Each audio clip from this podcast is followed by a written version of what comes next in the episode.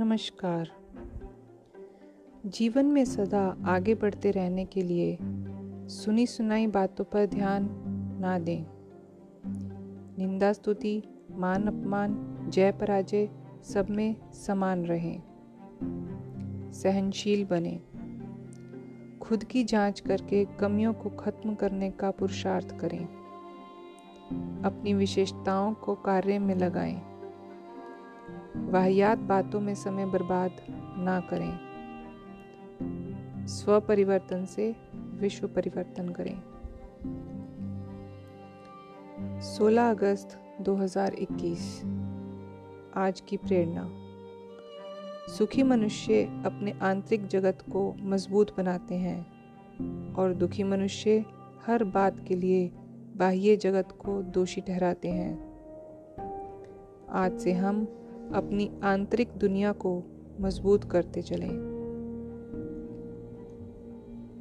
आइए अब चलते हैं सत्य की राह पर।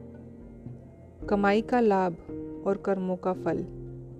बदलना तो तय है। हर चीज़ का इस संसार में बस कर्म अच्छे करें। किसी का जीवन बदलेगा तो किसी का दिल बदलेगा और किसी के दिन बदलेंगे। इसलिए विपत्ति के समय हमें ये सात गुण ही बचाएँगे, जैसे हमारा ज्ञान, विनम्रता, बुद्धि, भीतर का साहस, अच्छे कर्म, सच बोलने की आदत और ईश्वर में विश्वास। कहते हैं कि हमारी कमाई का लाभ तो कोई भी उठा सकता है, लेकिन हमारे कर्मों का फल तो केवल स्वयं हमें ही भुगतना पड़ता है।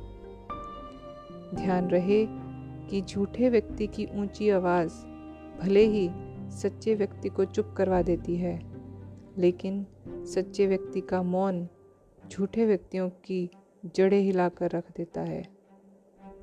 ओम शांति।